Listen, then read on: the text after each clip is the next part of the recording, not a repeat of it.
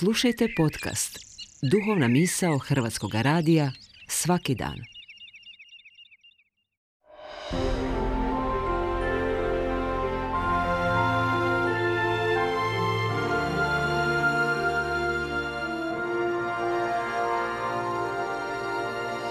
Duhovna misao.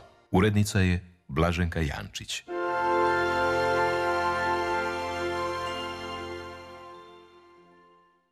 Govori Anto Gavrić, dominikanac.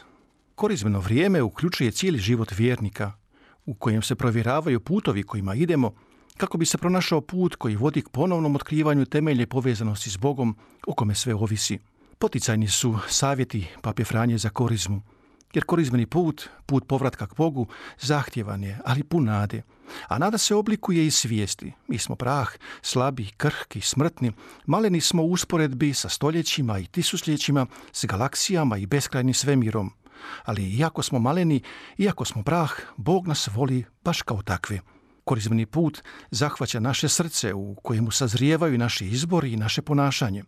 Korizma je vrijeme razabiranja, kamo nam je srce usmjereno. Je li srce usmjereno prema Bogu ili prema sebi? Je li srce čvrsto u Bogu ili je zatvoreno i hladno? Korizma je vrijeme da se malo zaustavimo i usporimo u svome životu. Ostaviti se besmislene trke koja srce ispunjava gorčinom osjećaja da nikada nikamo ne stižemo. Korizma je vrijeme tišine. Papa Franjo ističe: zaustavite se malo pred zaglušujućom bukom koja nam zaglušuje uši i vodi k zaboravu plodonosne i kreativne snage tišine. Papa osuđuje zagađenje bukom i nastavlja: zatrpani smo praznim riječima, reklamama, podmuklim porukama, navikli smo čuti svašta o svakome i riskiramo da potonemo u svjetovnost koja zahvaća naša srca i samo šutnja može to izliječiti. Odlazak u pustinju u korizmi znači odvojiti se od mobitela kako bi se povezali s evanđeljem. Postiti, inzistira Papa Franjo, je znati kako se odreći ispraznih stvari, suvišnih, ići na ono bitno. To je odricanje od kulta selfija.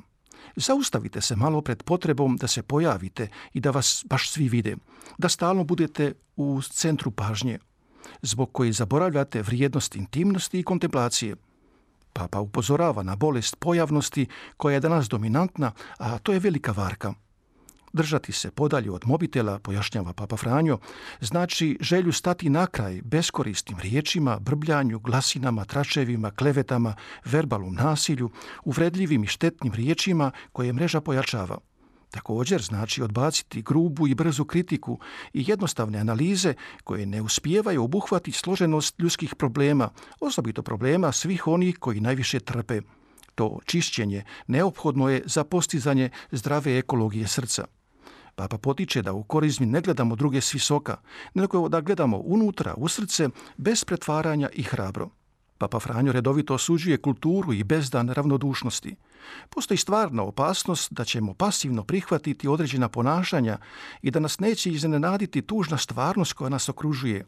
Opasnost je da se naviknemo na zlo i nasilje kao da je dnevna vijest koja se podrazumijeva, pa se na kraju navikavamo i na život u društvu koje tvrdi da se može i bez Boga.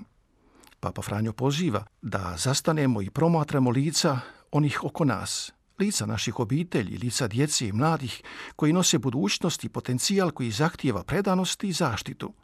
Lica starih, obilježena prolaskom vremena, lica koja nose živu uspomenu, lica bolesnika i svih koji se o njima brinu, lica koja nas u svojoj ranjivosti i u svojoj službi posjećaju da se vrijednost svake osobe nikada ne može svesti na pitanje kalkulacije ili korisnosti.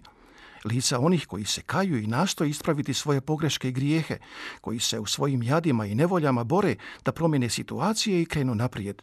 I lice Isusa Krista, raspete ljubavi, koja danas na križu nastavlja biti nositelj nade, ruka ispružena onima koji se osjećaju raspetima, koji u svome životu doživljavaju težinu svojih neuspjeha, svojih obeshrabrenja i razočaranja.